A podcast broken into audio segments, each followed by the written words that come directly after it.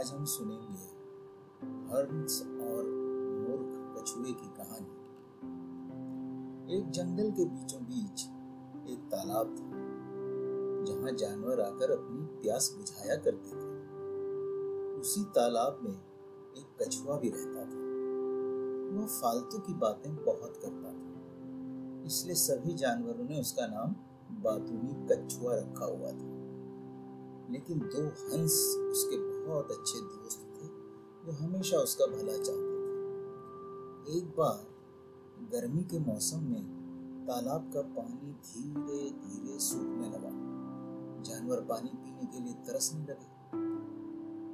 यह देखकर हंसों ने कछुए से कहा कि इस तालाब का पानी कम हो रहा है और हो सकता है कि यह बहुत जल्दी सूख जाए।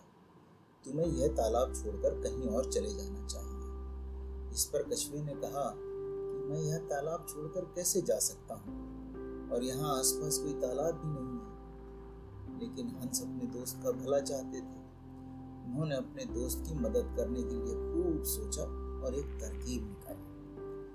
दोनों हंसों ने कहा कि हम एक लकड़ी लेकर आते हैं। तुम अपने मुँह से बीच में से पकड़ लेना और लकड़ी का एक एक सिरा हम दोनों पकड़कर तुम तुम्हें यहाँ से दूर एक बड़े तालाब में ले जाएँगे।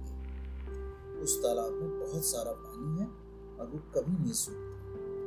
कछुआ उनकी बात मान गया और हंसों के साथ जाने के लिए तैयार हो गया। उड़ने से पहले हंसों ने उसे चेतावनी दी कि वो रास्ते में कुछ भी ना बोले। जब हम बड़े तालाब पर पहुँच जाएँगे, तभी उसे जो बोलना है बोल सकता है।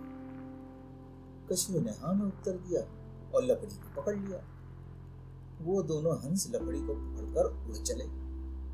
वो उड़ते हुए उस गाँव के ऊपर से निकले। गाँव वालों ने ऐसा पहली बार देखा था। सभी तालियाँ बजाने लगे। यह देखकर कछुए से रहा नहीं गया और वह बोला कि नीचे क्या हो रहा है? जैसे ही उसने बोलने के लिए मुँह खोला, उसके मुँह से लकड़ी छूट गई और वो नीचे गिर गया। ऊंचाई से नीचे गिरने की वजह से कछुआ मर गया। और हंस अफसोस करते हुए वहाँ से चले गए। अब बच्चों, इस कहानी से हमें क्या सीख मिली?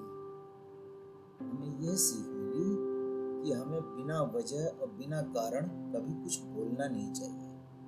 ऐसा करने से हमारा ही नुकसान होता है। ठीक है बच्चों?